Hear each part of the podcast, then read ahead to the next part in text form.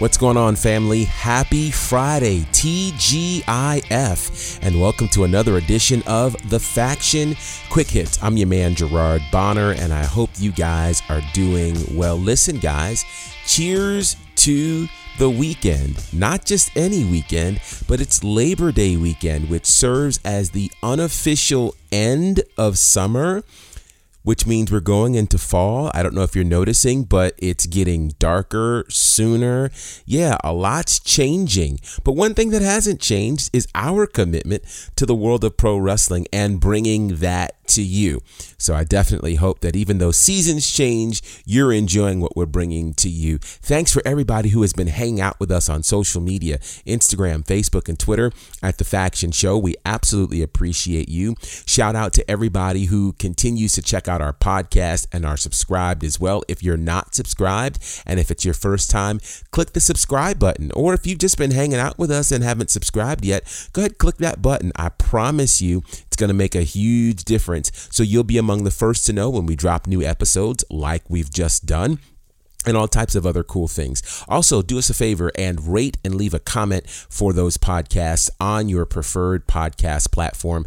It allows others to see what we're doing more readily and take part. Okay, so we've got a lot of news to jump into um, as we're going into a holiday weekend, but some big things are happening. It's been a big week in the world of pro wrestling. Monday Night Raw, NXT, AEW, we've got all that for you. So, starting with Monday Night Raw, of course, it's their second show inside the WWE Thunderdome.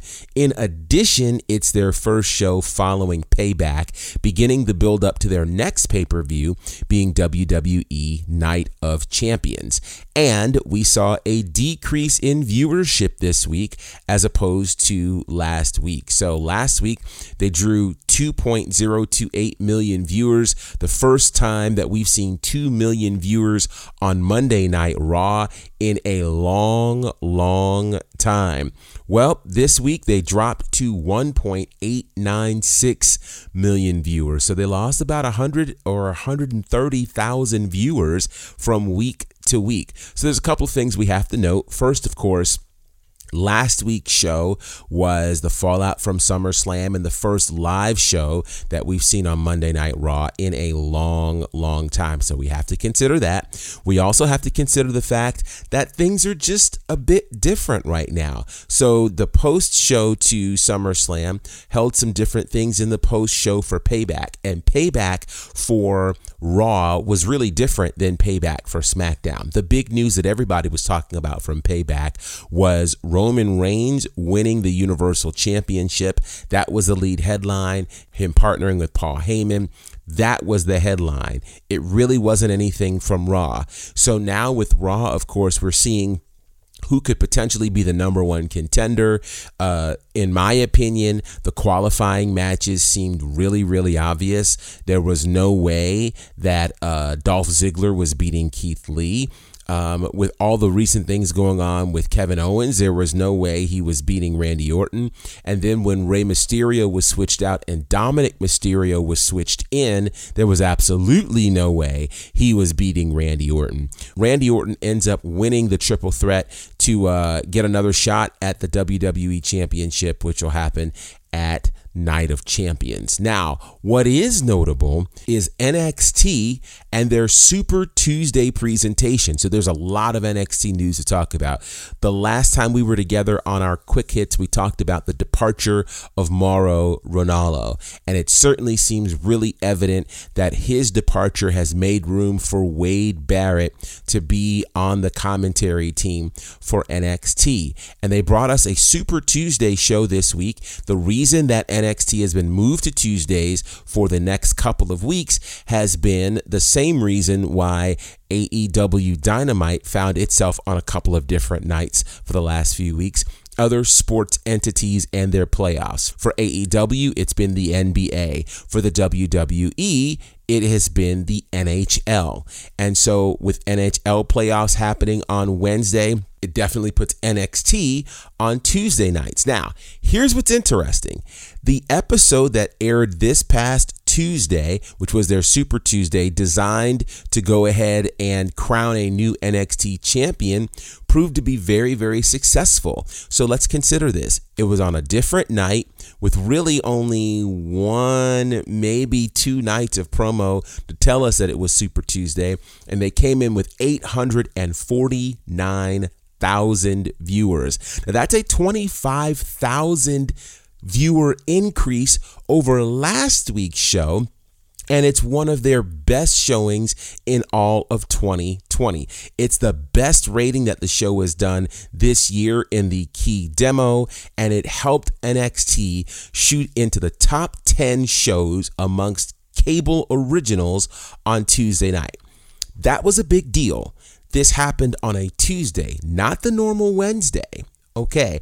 And then next week's show is also going to happen on Tuesday as well. We saw a fatal four way iron match, I believe the first of its kind, that saw Finn Balor and Adam Cole kind of walk away as the co winners as both of them picked up two falls apiece. And that's going to lead now to the title match between those two gentlemen coming up this Tuesday on NXT. Let me tell you why this is important. This is important because there are discussions that are happening for NXT to move from Wednesday nights on to Tuesday nights. Yeah. Here's why. From the USA side of things, they want their shows to do very, very well in the ratings. So it's completely understandable that we would expect them to do well and to want that for their people. For WWE, WWE wants there to continue to be competition with NXT and the Wednesday Night War, but NXT has been losing the Wednesday Night War to AEW. So, who's going to win this battle? Will it be the network? Will it be WWE? Well, I think next week's showing will have a lot to do with whether or not we see NXT show up on Tuesday nights. So, yeah, it's going to be interesting to see.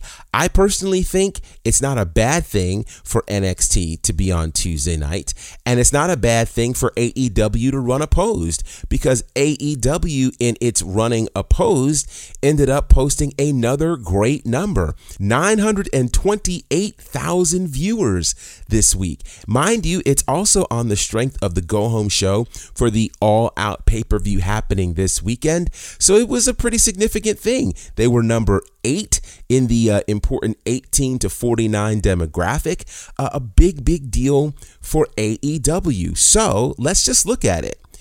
AEW and NXT running opposed post better numbers than they do when they're running against each other.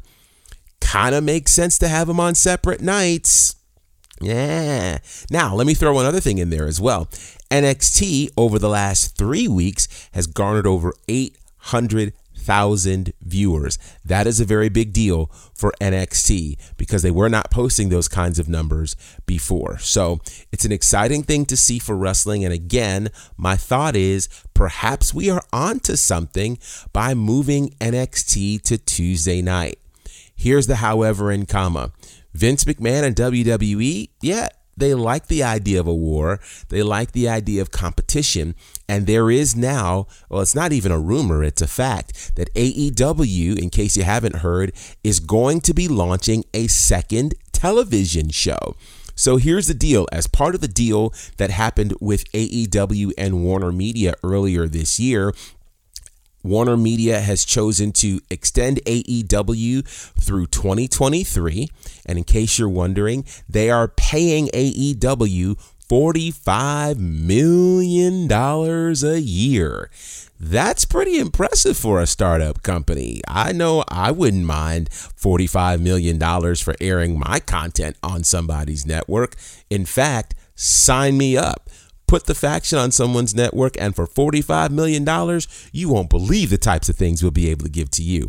But with that said, it affords AEW the opportunity for a second program. Now, we're not sure what that program is going to be called, what it will entail, what it will look like. But one thing we are pretty certain of is if AEW makes a move, WWE is going to make a move. So look for perhaps another program coming from WWE to attempt to counter AEW and their momentum. I don't know. I think it's all very interesting. And I think pro wrestling wins when we have competition and when we have these kinds of options. Before we go, let's take a look at the fact that speaking of AEW, they are the next to go to pay per view, and that happens this Saturday night as AEW presents All Out. It'll be airing live from Daily Place, the amphitheater in Jacksonville, which has been the home for AEW for these past few months. And the card looks pretty stacked. Here's what we're looking at. Britt Baker versus Big Swole in a tooth and nail match. The Young Bucks take on Jurassic Express. Matt Hardy takes on Sammy Guevara in a Broken Rules match. The Dark Order will take on Matt Cardona, Scorpio Sky, and the Natural Nightmares. There's going to be the 21 man Casino Battle Royale for an AEW championship opportunity. Then we've got Chris Jericho taking on Orange Cassidy in a Mimosa Mayhem match. And then we've got three title matches. The AEW Women's World Championship sees Hikaru Shida taking on the NWA Women's World Champion Thunder Rosa. We've got the AEW Tag Team title match of Kenny Omega and Adam Page taking on FTR and the AEW World Championship match, which sees Jon Moxley taking on MJF. My quick thoughts on this. I think AEW will deliver again with an amazing all out show. Again, this one has all the makings of a very special pay per view. I think AEW has figured out how to wrestle in the pandemic, how to make it exciting, how to make it fun. I'm not sure yet if there will be live fans or not that will be present, but I am certain it's going to be a great show. I think we can get a surprise coming out of the Battle Royal in terms of who will win that. I'm not sure yet, but I want to talk about a couple of matches that have caught my eye. The match that you guys are going to want to look out for is that AEW Women's World Championship match. This has potential to be the best women's match we've seen in AEW history. Hikaru Shida, a fantastic champion, taking on the NWA champion Thunder Rosa. This is significant on so many levels. We talked about the first All In now two years ago which saw an NWA championship match. It was Nick Aldis against Cody Rhodes, an important match. In fact, that was the only title match on the all in pay per view.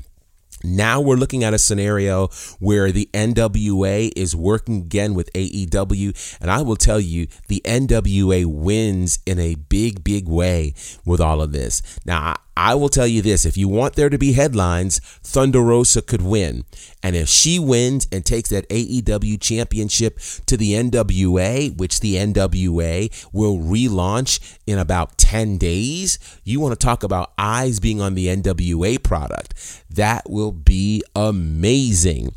I think the tag title match is going to be incredible, and I think FTR will finally become the tag team champions. And I think it's a quick road to get there, but I think Omega and Page have had their problems. FTR is a well oiled machine, and FTR, quite frankly, wants to be champions in AEW. I think Jon Moxley is about to get his stiffest test with MJF. If MJF loses, it will be his first singles loss in 2020 in AEW. Jon Moxley, on the other hand, uh, you know, he could easily win this match. I think it's not going to be a cakewalk for Moxley. Um, there are parts of me that thinks MJF could win this. It's possible, but I'm going to go with Jon Moxley on this one as well. I want to hear your predictions for AEW All Out. Will you be watching? And if so, what are you thinking about the matches that they are presenting? Let us know. Remember, tonight we got SmackDown on Fox at the WWE Thunderdome. It'll be our first time to see Roman Reigns as Universal Champion with Paul Heyman by his side. Should be very interesting to see how those things unfold. And yeah, it's going to be a great weekend for pro wrestling. So I really hope you guys are making plans to watch, that you're going to be safe with whatever you're doing. That you're going to have some fun and hopefully relax on this Labor Day weekend.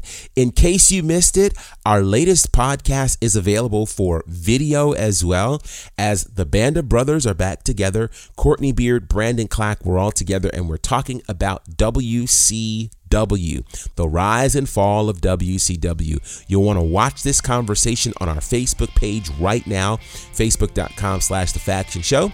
If you want to check out the audio, the audio of it is available right here wherever you're checking us out right now. All right, until next time, see man GB Gerard Bonner, representing for my good brothers Courtney Beard, Brandon Clack, and the fourth horseman John Murray. Collectively, we're known as the faction.